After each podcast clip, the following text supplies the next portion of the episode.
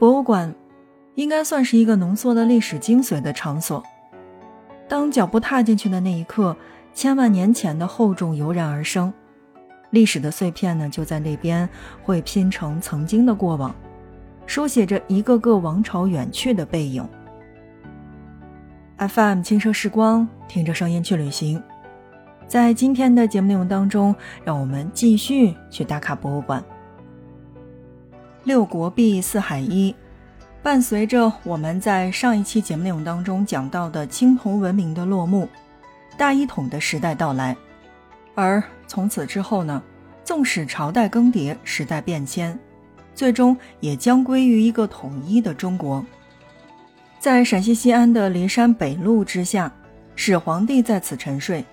近八千件陶俑与陶马，默默地为他去守卫着这片地下国都。秦始皇帝陵博物馆会为你揭开这片封尘已久的世界。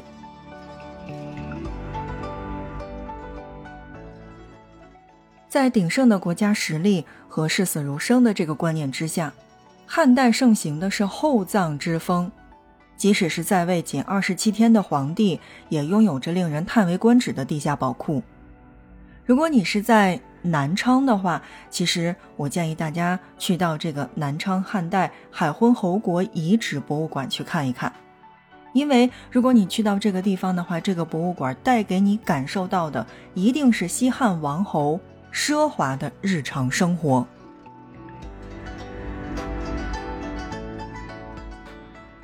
到了这个魏晋南北朝时期呢，这应该算是呃我国历史上灾难深重的时代，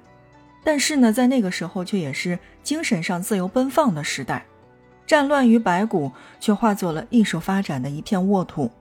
比如，如果你在南京的话，其实却可以观赏一下南京的六朝博物馆。那么，在这样的一个六朝博物馆当中，可以带你一起去领略六朝的时代的风骨与。艺术之美。当然呢，在这样的两期节目内容当中呢，我们也仅仅是去简单的去给大家去介绍一下，呃，如果你喜欢这一部分历史的话，那你应该去哪里？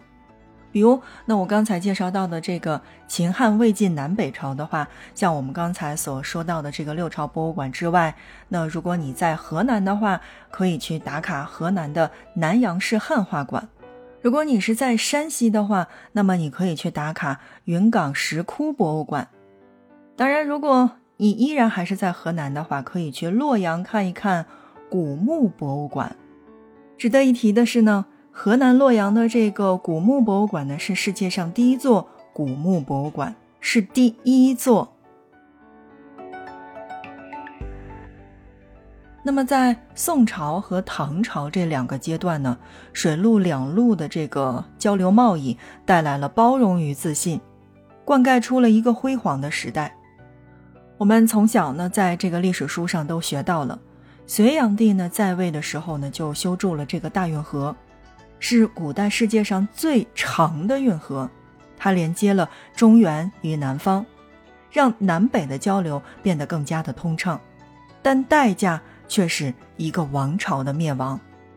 所以如果大家是去到了这个扬州中国大运河博物馆呢，听滔滔江水，是会如何诉说这位传奇帝王的功与过？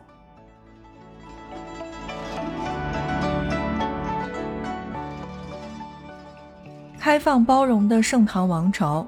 同西域各国有着密切的经济文化往来。而这一切呢，都离不开丝绸之路，所以如果大家是在西安的话，其实别老记着我们所谓的上什么陕西历史博物馆这些地方，这些地方是该去，但是不见得小一点的博物馆它就不精彩。比如那我介绍到的大唐西市博物馆，在这样的一个博物馆当中呢，保存着古丝绸之路的集市遗址，再现了唐朝的市井生活。其实呢，现在的很多的这个电视剧当中啊，都可以听到“西市”“西市”这样的一个词儿。我们并不知道曾经的长安城究竟是什么样子的，但是如果你到了这个大唐西市博物馆的话，呃，你就会看到它的整个的这个西市的这个布局。而且，如果是有机会俯瞰这个博物馆的话，就会发现，呃，整体的这个博物馆的设计呢，确实是融合了隋唐长安城里仿布局还有棋盘路网的这样的一个特点。到了宋代之后呢，在经历了五代十国的战乱后，陆路的交流又变得困难重重，而随之兴起的就是海上贸易。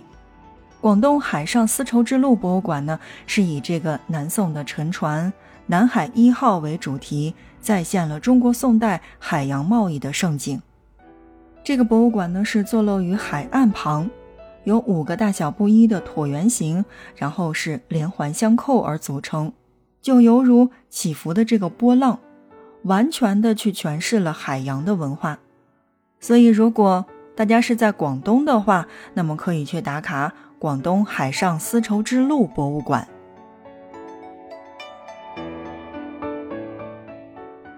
熟悉历史的我们都知道，时代更替，王朝更迭，元、明、清的这三代呢，封建王朝在此是达到了巅峰，而即将也会迎来它的落幕。辽阔的内蒙古金莲川草原之上，曾有着这么一座辉煌的都城。它的建立者曾率领大军纵横欧亚大陆，元上都遗址博物馆会为你展示游牧文明与中原文明的融合创造。随着时间的推移呢，接下来我们要跟大家讲到的就是故宫博物院，建立在明清两朝皇宫紫禁城之上，拥有着世界上规模最大、最完整的木结构的宫殿建筑群。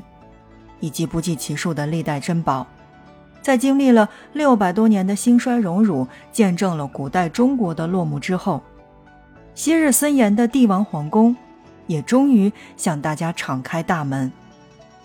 当然呢，这个地方呢，我们就不多做介绍了啊。我们曾经呢，有一期节目内容当中呢，单拎出来跟大家一起说到的就是故宫博物院。当然，在那样的一期节目内容当中呢，我们也仅仅是来跟大家去简单的去介绍了故宫博物院，因为呃，故宫里面能看的东西非常非常的多，我们以后成专题来给大家做介绍。其实除了故宫之外，在元明清依然还有很多可以值得打卡的这个地方，比如说说完了故宫之后，还有和故宫可以同时齐名的沈阳故宫博物院，这是其一。包括景德镇中国陶瓷博物馆，这是其二；还有同样是在北京境内的中国长城博物馆，这是其三。在这样的一个博物馆当中呢，可以全方位的去展示长城的历史。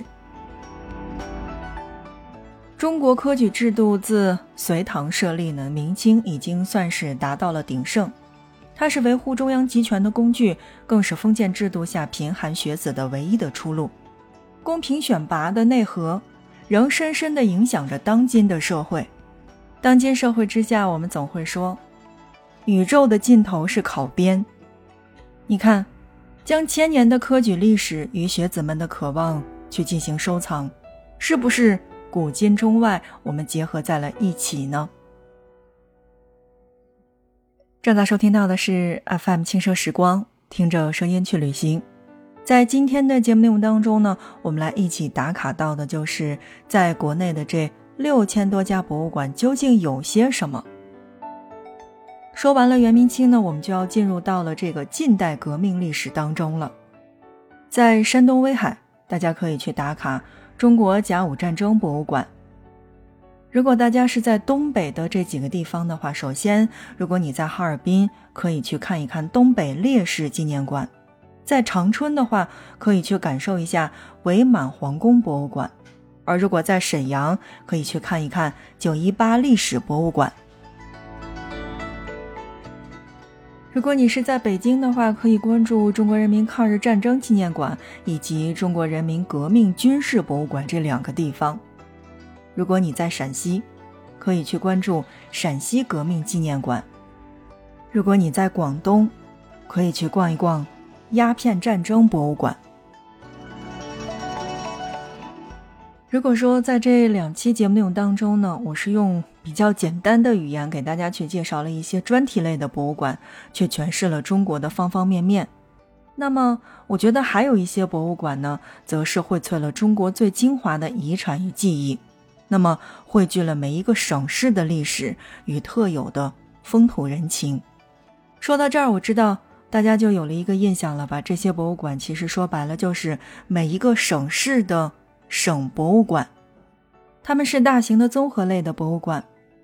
他们可以让你直接性的感受到各个省份独特的这个历史面貌。